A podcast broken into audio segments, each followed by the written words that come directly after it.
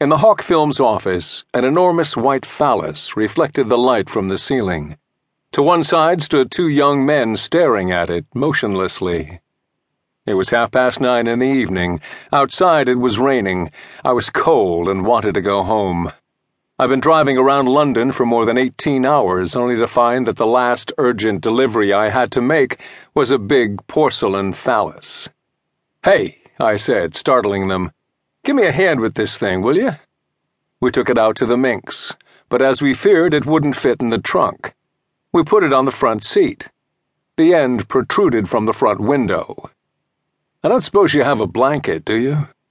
From the Associated British Pictures Studios at Boreham Wood, I drove towards Thamesmead, a modern area on the right bank of the Thames. The black ice slowed me down, and it took me more than an hour and a half to reach my destination. Nobody else in the company had accepted the delivery. They all said it was too risky in such bad weather. But my training as a race car driver had prepared me to deal with any road conditions. Steady, not greedy, as my mentor used to say. The bundle beside me bounced up and down as if it were alive. What damn film could it be for? When I arrived, another two young men were waiting for me they opened the car door, removed the contraption, and told me to wait. I was going to have to return it. Off they went, carrying it like a baby in arms, and then they brought it back to me without saying a word. I was bewildered, not only by the peculiar load, but also by the excessive suspiciousness surrounding the entire episode. I got in the car and drove back to Jeanette's house. When I met my boss, Tony, at midnight, I confirmed the two weeks' holiday I'd asked for and wished him Merry Christmas. 1970 was drawing to a close, and I hadn't had a day off for nearly two years. My holiday at my parents' home in St. Angelo passed quickly. When I returned to England, there was a note waiting for me on the desk at Mac's Minicabs. It said that Hawk Films had phoned every day since I left asking specifically for Emilio D'Alessandro to make new deliveries. At the end of the note, it said, Ask for Mr. Harlan. Mac's Minicabs had practically rescued me. After losing my job because of the strikes in the 60s, I'd spent weeks on end in the unemployment office waiting for something to happen.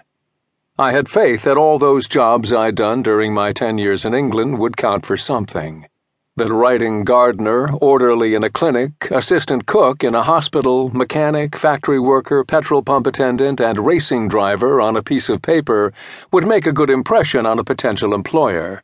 Instead, every evening I trudged home demoralized.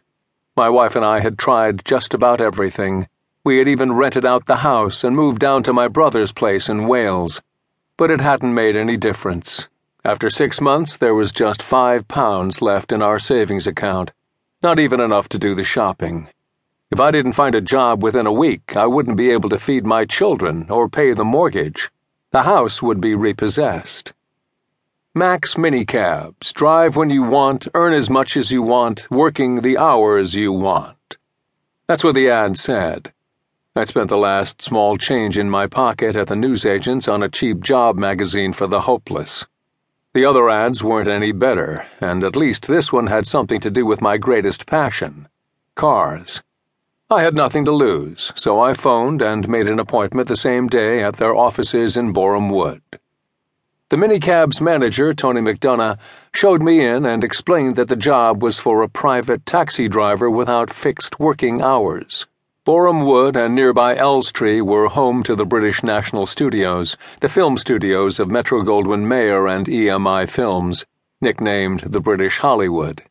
Mac's Minicabs had an exclusive contract with some of the companies there and provided transport for managers, executives, and actors. The minicab company got the customers, and at the end of the week, the drivers handed over a percentage of the takings. The more I worked, the more I would earn.